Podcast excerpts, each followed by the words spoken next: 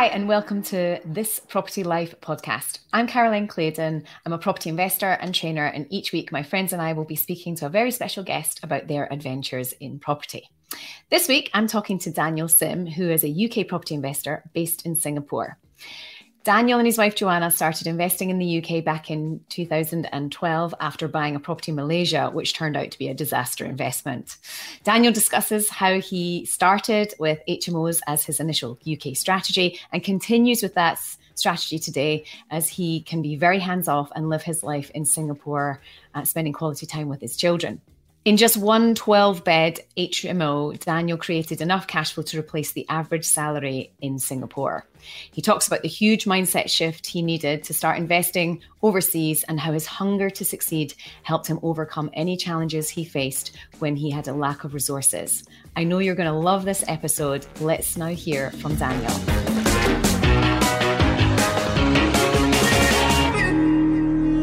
So today we are joined by Daniel Sim, who is based out in sunny Singapore. Oh, I'm so jealous. And I met Daniel, 2012, many moons ago now. And in one deal, in one 12-bed HMO, you replaced the average salary in Singapore, Daniel. And now you are still investing today and doing phenomenal things. So welcome and thank you so much for agreeing to speak to us today. Great. So, thanks for having me, Caroline. No worries. So talk me through, first of all, how did you come to decide to invest in the UK market when you're based out in Singapore? How did that happen?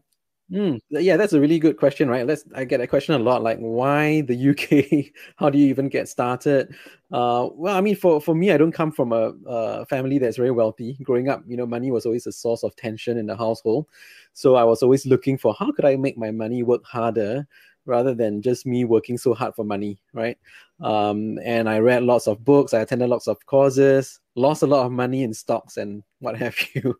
Wow. And, you know, property in Singapore is so expensive. Like if you just buy a small flat or a condominium, it's going to be in excess of $1 million, like, you know, probably 600,000 £800,000 for a small flat. And yeah, it just doesn't make sense in terms of cash flow as well. So, but then again, Asians are intrinsically attracted to property, right? Because you know that there's some intrinsic value there. So I was always searching for the opportunity. So when I actually came across this event where I went to in Singapore, and Robert Kiyosaki was on stage and he was saying, if you want to learn how to be financially free and get more time freedom, have money work hard for you, you need to learn how to invest in property for passive income. And I was like, wait, what do you say? Let me learn about that. Yeah. So that's really how he started. Okay. So it was Robert Kiyosaki to blame. All right, good. So whenever I've been out to Singapore, the mentality with property is very much buying for capital growth. Mm. So the buying for cash flow must have been quite a new concept. So going from thinking about buying for cash flow and maybe understanding the entry point price-wise into Singapore is quite challenging. How do you make the leap then to suddenly go the UK market? What is it about the UK market that is so attractive to you? Well, the interesting thing is I actually started investing back in 2011 before we met, Caroline, in a property in Asia, in Malaysia, in Penang, actually, with white beaches and condominiums. And I thought, wow, that's going to be great. I'm going to retire there. I'm going to rent out the condo and, you know, get passive income. However, this is a bit of a sad story because I still own that property and I'm quite sad about it. I own it because I'm paying a mortgage of about 6,000 ringgit every month. And guess how much rent I'm collecting? Pick a figure. 5,000? 5,000. Wow. If I would rent it to you any day, I'm getting 1,500. in rent, which is in Singapore dollar terms, I think like 500 or 600 for a 3-bedroom condominium. And even if I wanted to sell it at a 15-20% loss, nobody would want to buy it because there's so many people trying to sell at the same time. So, that unfortunately I got my fingers burnt, right? Trying to do it myself, DIY. I thought I was very clever. And, there was a nice brochure about that. And I thought to myself, yeah, great. I could, retire there one day. I love the food and what have you, all kinds of funny considerations, but I was not clear on my strategy that I wanted more passive income, you know, to be with my wife, with my kids. So, you know, to your question, why the UK? It's really because I've discovered that the strategy for passive income works really, really well there. In fact, I think it's one of the best places in the world, as you would know, that, you know, just generates great passive income. It's stable. It's a tested and proven strategy. So it's just, I mean, for me, I'm just so grateful to learn from giants like yourself over the years.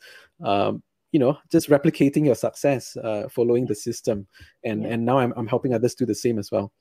Brilliant. Okay, so it will blow our listeners' minds that you are based in Singapore, an 8-hour time difference, a 12-hour flight, and you are securing deals that are generating passive income. Talk us through how you did your first deal, for example, that very first deal that managed to replace the average Singaporean salary.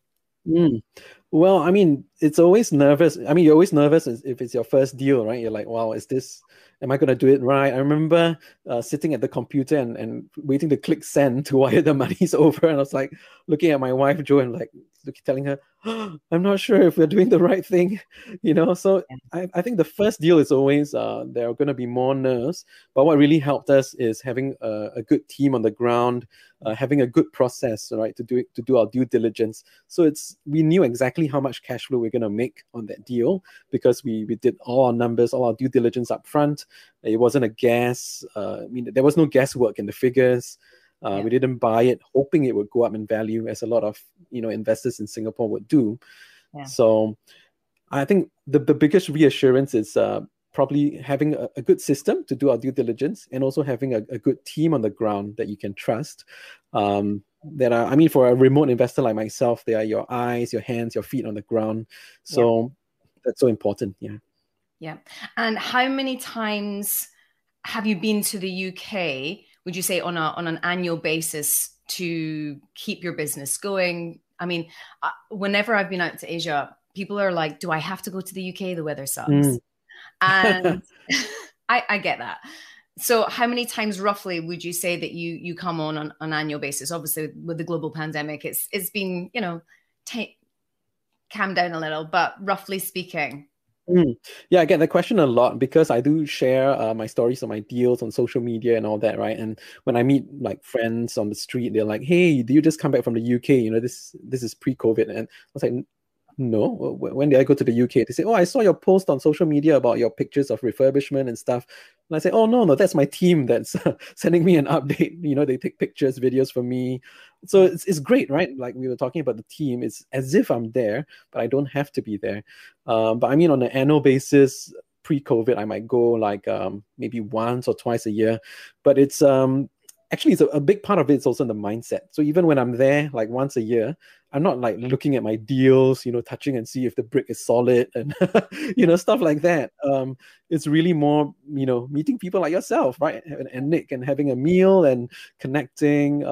Because I think people often think property is about bricks and mortar, which it is. But it's, as you and I know, it's so much about the network, about the relationships and like-minded people that support each other through that journey, which I think, you know, over the years, if not for these friendships, relationships, teams of people that I can trust, I think there's no chance that I'll be, you know, achieving what I have done so far. Yeah. So you talked about COVID. I mean, you can't come to the UK. And we all know that the property business really is a people business. So have you managed to do any deals during COVID? Because everyone thinks, oh, pandemic, property market crash, all that kind of stuff. What have you been doing? Actually, interestingly, last year when, you know, everything shut down, right? We can't fly and everything. We still did deals. So there was a deal that I bought. I actually did refurbishment. We let out the property, and now it's actually cash flowing. So for me, I call these properties golden goose properties. Basically, every month they lay golden eggs, and, you know, you just enjoy it. You know, use that to fund your lifestyle needs. You know, pays for the kids' bills and stuff. You know, kids are expensive, right? So each property that we buy then goes to fund these things. So last year, it was really a proof of concept for me. You know, previously, even though I flew once or twice, but, you know, having to do that without flying, it was really awesome because we could still do our due diligence. Our teams on the ground could still, you know, it's basically doing the same thing, but the fact that we couldn't fly actually made it amazing, that you really don't have to fly to own a great asset that gives you cash flow. Yeah. So your very first deal was an HMO, which again is quite a big step. So you have made some massive leaps forward that even people based here in the UK would struggle with. The fact that, you know, they're investing money in a property, you're investing in a property in a totally different country and a totally different currency, and in a strategy that is quite technical. Even like newbies starting here in the UK, they would probably start with buy-to-lets. I'm assuming you started with HMO because you wanted the bigger cash flow, but talk me through how you managed to be confident enough to just go straight in with the big stuff. I mean, a 12-bed HMO is not, you know, a starting point. How did you get to that place? Yeah, great question. Actually, the first one we did was also a HMO, but it was a smaller one. I think it was a 5-bed HMO, but still, it was really daunting. And like you say, it's you know, you often don't start with that strategy, right? People start with a buy-to-let, but you're right. It goes back down to our strategy. And then my mentor was telling me, you know, we had a goal. We were very clear on our goal that we wanted to hit certain cash flow targets, and we found that, you know, HMOs were one of the great ways to do it, provided you have the right knowledge to do it. Because like you said, there's so much more technicality. It's a more advanced strategy, right? Because there's the fire safety, there are Article 4 areas. And if you don't know what you're doing, it's just going to be an exciting ride.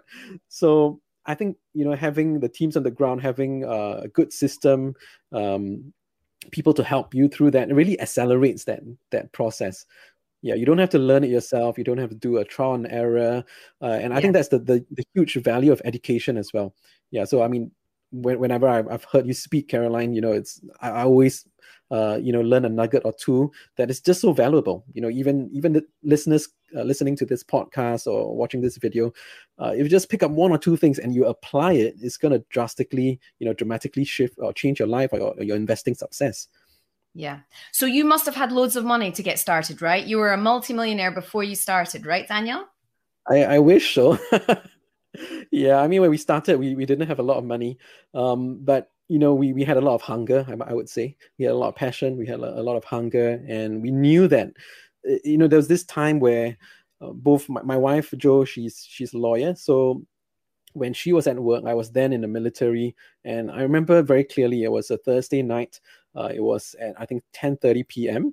And, you know, I texted her and said, "Hey, honey, are you done at work?" And she said, "No, I actually have a lot more to do." And the immediate thought that came to my mind is, great, because I have a lot more work too. Let's continue working.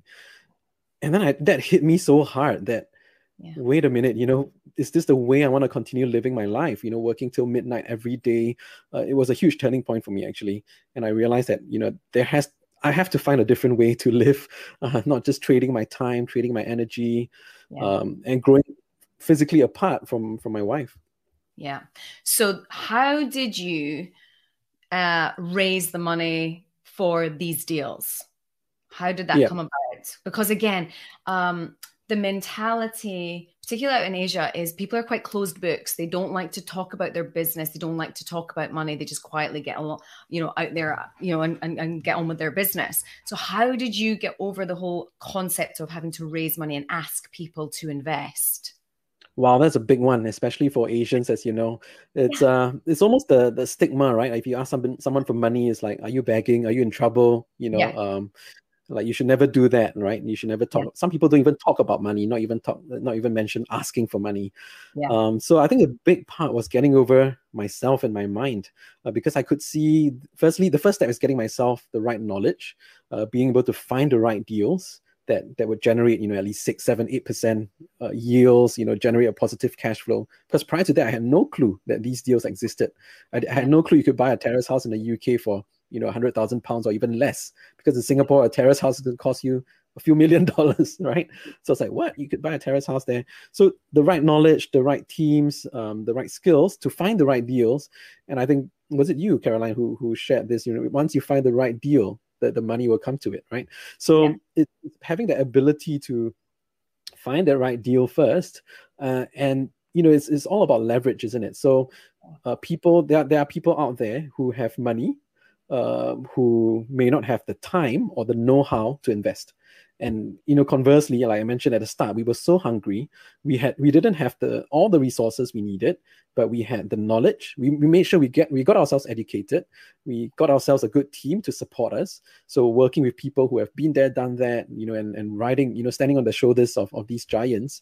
And we had the time. We had the time. We had the knowledge. The only thing we didn't have was the resources, which actually put ourselves in an even better position because there were a lot of people with resources, monies that they park their money in fixed deposits, or, you know, agents are good at saving, right? So we shovel our money away, and it's basically earning 0% or 1% interest. Right. So just helping them see that, you know, if you don't make use of this money, you're making a loss every year. And a big shift in my mindset is, if I don't reach out to help these people, you know, either build their property portfolios or give them a better return on their money, I'm actually doing them a disservice, right? So I'm actually, by asking them or by helping them invest in property, they should be thanking me, you know? And so it was a whole turnaround of the mindset. Yeah. It is the mindset, isn't it? That whole win-win. I think when people think about asking for money or raising money, they're thinking like they've got a begging bowl saying, please, sir, give me some money. But actually you are just giving them a better return on their money, and you are in the perfect location. I mean, when we first met, the interest rates in the UK were much, much better than they are today. But for as long as I've known you, the interest rates in Singapore has always been pretty much zero. So it's at an all-time low now, actually. What is it now? I think if you go for a variable rate, it's like 1.1, 1.2, a fixed rate like 1.5. So... yeah. So, I mean, even if you offer, I mean, when we first met, we were offering angel investors like 12% per annum.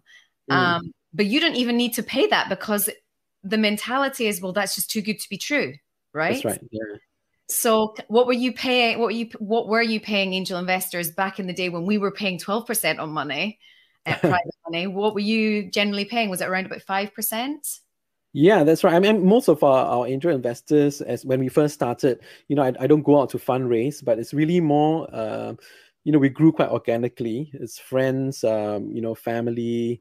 Then I was still working, right? So you meet up for dinner with some colleagues, and they're like, oh, what are you doing? So there's a funny story, a quick one over dinner. And they were talking about buying kermits. And I was like, what is a kermit? And they say, oh, is it a frog? And they say, no, it's a Rolex watch. It's like a frog, and it's also a Rolex watch. And they say, are you going to buy a kermit then? You know, let's buy together. We just got a bonus and stuff like that. And I was like, you know what? I don't really collect watches. I collect houses. And I just left it as that. And you know, after dinner, two of my friends actually approached me and said, hey, wait a minute, what do you mean by you collect houses, right? And then they asked me about it, and I started to share what I did. So it was really a helping dynamic, because then they're asking me, hey, tell me, you know, what is it that you do? How could we get involved? So yeah, it's really about finding ways to add value. I think it's never about, you know, thinking about yourself. How could I raise money for me to earn money? If you go down that track, nobody's going to want to work with you. But it's always about, how can I add value to the other person? Yeah, that's great. I mean, most of the time when you are raising money from angels, you don't have to ask. You are just telling them what you do. What's incredible for you sitting out in Singapore is someone is willing to not only invest money with you, but knowing that you're investing that in a totally different country. And in some cases, a country that they may never have been to. That's right. That's right. That's incredible. Yeah. Like that will blow our listeners' minds, because you know, they're based potentially in the UK, thinking that raising money in the UK is going to be challenging from people here in the UK that understand the UK and the property market. And here you are raising money from people who are investing in a country they might never have been to before. Yeah, I mean, I've spoken to people in the UK as well, and sometimes they're like, "What? You mean you flew 13 hours to come here to buy property, and I'm here and I'm not doing it?" So I think a huge part of it is, you know, I mean, lots of Singaporeans actually study in the UK, so they think they know the market. But well, I mean, studying there or even living there all your life is different from, you know, looking at it with the lenses of an investor. So, you know, it's almost like, and I think you have coached or helped so many investors in the UK over the years. It's almost like a switch, right? When they suddenly, you start to look at things differently, because you drive by and you see, oh, opportunity, that's a property, that's distress, could I refurb that? Whereas previously you're just, you know, on autopilot, you just don't see all these opportunities, even if they're right in front of you. So if you were to, I know that you're helping people in Singapore invest in property in the UK now, which is fantastic. It's like we're spreading, you know, somebody helps you, you help other people. It's like we're spreading the love globally. Brilliant. What are the top things that you tell or you educate people in Singapore about? Is it the deal analysis? Is it the mindset? Is it about the country demographics? What are the key elements that they're most interested in hearing about, or you think that helps flick that switch in their mind? Yeah, what a great question. But where do I start? There's so many things, you know, but I think the biggest switch to flick is what you mentioned earlier at the start about people invest in property and they're so used to waiting for it to go up in value and sell it. Unfortunately, you know, just the context has shifted. The government in Singapore has like, I don't know, 6, 7 or more rounds of cooling measures designed so that, you know, the policy is designed so that property doesn't appreciate more than, you know, 1, 2, 3% a year. So if you're investing for capital appreciation, you've got the whole government and the policy against you. At the same time, it doesn't work for cash flow. So people don't immediately recognize that, oh, you mean I can rent out a property and it gives me, the rent is enough to cover my mortgage and the outgoings and I still get a profit. I think once they see that, they're like, okay, tell me where can I find a deal like that? Yeah. Yeah, mind blown at that point. Okay, that's interesting. All right, so the key people in your team that are helping you, I mean, you're not on Rightmove or Zoopla trying to find these deals, right? You're living your life in Singapore. Who brings these deals to you? Yeah, so I mentioned about the team earlier. So, I mean, we work with a team of sourcing agents, and over the years, you know, we've built very good relationships with. A lot of them have become friends, and they are actually helping my clients now find deals in, you know, investment hotspots in these areas as well. So it basically, it's like I mentioned, the eyes, the ears on the ground, because, you know, all the best deals are not going to be going on to, in Singapore, the property guru equivalents or the right moves, right? It's all going to go out to the private network of investors like yourself and myself. And then we were like, you know, either we take the deal. If nobody takes the deal, then it goes onto these public portals. So I think that is a big part of what enables us to invest remotely. In fact, that's a great opportunity for your UK listeners, Caroline. If someone is starting out and they want to think of how could they source properties, find good deals, there's going to be lots of synergy because they're, you know, it's basically a global arbitrage, as you say, right? Because there's lots of great deals in the UK and there's lots of hunger, lots of capital in other parts of the world that are looking to, you know, for a good use for the money. Yeah. Yeah. So there's a great opportunity there, right there. Okay, brilliant. So what are your plans for the next 12 months? What's your key strategy? You started with HMOs. Have you always stuck with HMOs? Have you ventured into other strategies? Yeah, primarily it's HMOs. You know, I just love the cash flow, and if it works, you know, you just keep doing the same thing, isn't it? It's just like a factory, and it's just churning it out. And I love the predictability of it, right? I like my investments to be boring. I like it that I know exactly how much I'm gonna get, and you know, with the money that you get, then you live your exciting life. It's not the other way around. So. Yeah, I think in terms of property, a big part of our focus is also working with social enterprises, where we house vulnerable tenants. We it could be single mothers, and basically it's about restoring houses to homes. So we buy properties that may not be in great condition. We do it up such that it's comfortable, you know, to a standard where I might be comfortable living it myself. And then we provide a home for these people. And the win-win part of it is that these organizations are funded by the UK government. So, you know, it's happy days for us because it's 3-5-year contracts, which is another great strategy if you're a remote investor because you have no hassle, no voids, you know, no hassle of tenants or, you know, all that kind of things. Yeah. So that is a strategy that we're actually doing more and more. And another personal mission for myself in this year is to help 1,000 investors in Singapore be able to gain access, you know, educate them, let them be able to, you know, access the opportunities in the UK. So yeah, I might be sending some your way, Caroline.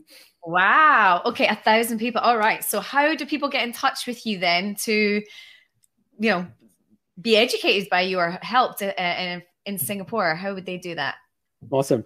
Well, they can head to our website, bornpoordierich.com. Yeah, and I'll pass you my social media handle so you have that as well. But I mean, a big part of, you know, what keeps me awake, what keeps me alive, you know, when I wake up, even if it's the last day of on earth that keeps me alive, is living this life to the full, right? And property or passive income is just a means to an end. I have great clarity that, you know, I'm on a mission to be able to transform lives, buy back time for people, because in Singapore, they trade so much time for money, the energies, and they only give what is left, you know, at the end of a long day to their family, when I truly believe that we should give what is best, you know, to the people that we love the most. Yeah. And of course, spending time with my lovely children and my wife, I think that is a big common priority that, you know, we both have. Yeah. I know, because when we met, I don't think either of us had any children, right? Yeah, not yet. And which is great, because we got our asset bases in place first before we then got the liabilities of the kids. Was yes. Exactly what Robert Kiyosaki taught us to do, which is get the assets first, then get the liabilities. Yeah, the children are a long-term asset. Yeah, in one day they will be. Yeah, well, exactly. Get them, learning about how to make income as early as possible, right? Cool. Yeah. So you're in our Facebook community group as well, so people can connect with you there. Obviously, we're on YouTube here, so you can share that with your community out in Singapore, so people can meet you. It's been brilliant speaking to you today, Daniel. Is there anything else you'd like to share? If you had, let's say, top tips or books that you've read, anything that would maybe help someone with their mindset or get started, top tips from Daniel Sim. Right. I'll share one, and maybe I'll ask you, Caroline, to share, you know, what is a word of advice you have for investors in Asia as well. So, I mean, if it's a book that I read, one thing that really shifted my mind, and I know you love this book as well, is The Slight Edge by Jeff Olson. That is the only, time or 24 hours a day is the only resource that everybody has the same amount of, regardless of, you could be Joe Biden, you could be a president, you could be Caroline or Daniel or any investor listening onto this podcast. We all have that same 24 hours a day. So the question is, what are you doing with each hour, each day that you have, right? To me, I really believe it is gift, and how you spend your time is how you live your life. So if you are thinking about getting into property, learning about property, stop thinking, right? You have to do it, take action. And that's how you get started, right? We all got started by, taking that first baby step, and one thing led to another. Yeah. Love that. I love that. So my top tip for people out in Asia thinking about investing in property. Well, most of it, in my experience of training out in Asia for the last, it must be 9 years or so, I think, was they were unaware of the opportunity. So I think it's just a case of making sure you put yourself in the right kind of network, or reading the right kind of books, or just exploring opportunities out with the environment you're so used to being in, right? So whenever I've been out in Singapore, it's more about people thinking, hang on a minute, like I've only ever lived my life and thought about investing here in Singapore, or maybe Australia. They love to think about investing in Australia. And there, because it's closest to them. But in actual fact, if you think further afield, open your mind slightly wider, you'll meet people like Daniel. And there's lots of other people out in our community, right, that do exactly the same as you out in Singapore, that are making incredible successes. And start speaking to people who are doing what you'd like to do. And that is really, I think, the key, that surrounding yourself with people that facilitate, help, encourage, rather than all the negative downsides of it, the worry aspects, the fear. Yeah. That's such a great one. And a lot of people take advice from people who are not investing in property, which blows my mind. That's a top tip. Thank you for that, Caroline. Yeah, exactly. Great. Well, I'll let you get to bed now, because I think this is quite late where you are. But listen, best of luck with all your property investments over the next 12 months. And I'm sure our listeners will want to reach out and hear more about what you're doing out there in Singapore. Thank you, Daniel. Sure, happy to share, and look forward to catching up with you when we can all fly again. Yes, hopefully. See you soon. Absolutely. Take care. I'm sure you'll all agree that was a brilliant episode from Daniel, sharing just how his hunger to succeed helped him create a different lifestyle for himself, his wife Joanna, and their 2 children. I love how he overcame his fear of investing in a different country, even after he bought a bad investment in Malaysia. The fact he can raise money from his friends and family who may never have even been to the UK shows how his knowledge of his investment market and strategy fills his investors with confidence to work with him. I loved it. You can connect with Daniel and other like-minded investors investors within the Property Wealth System Facebook community page, as well as find him on Instagram. I look forward to bringing you more great content again soon.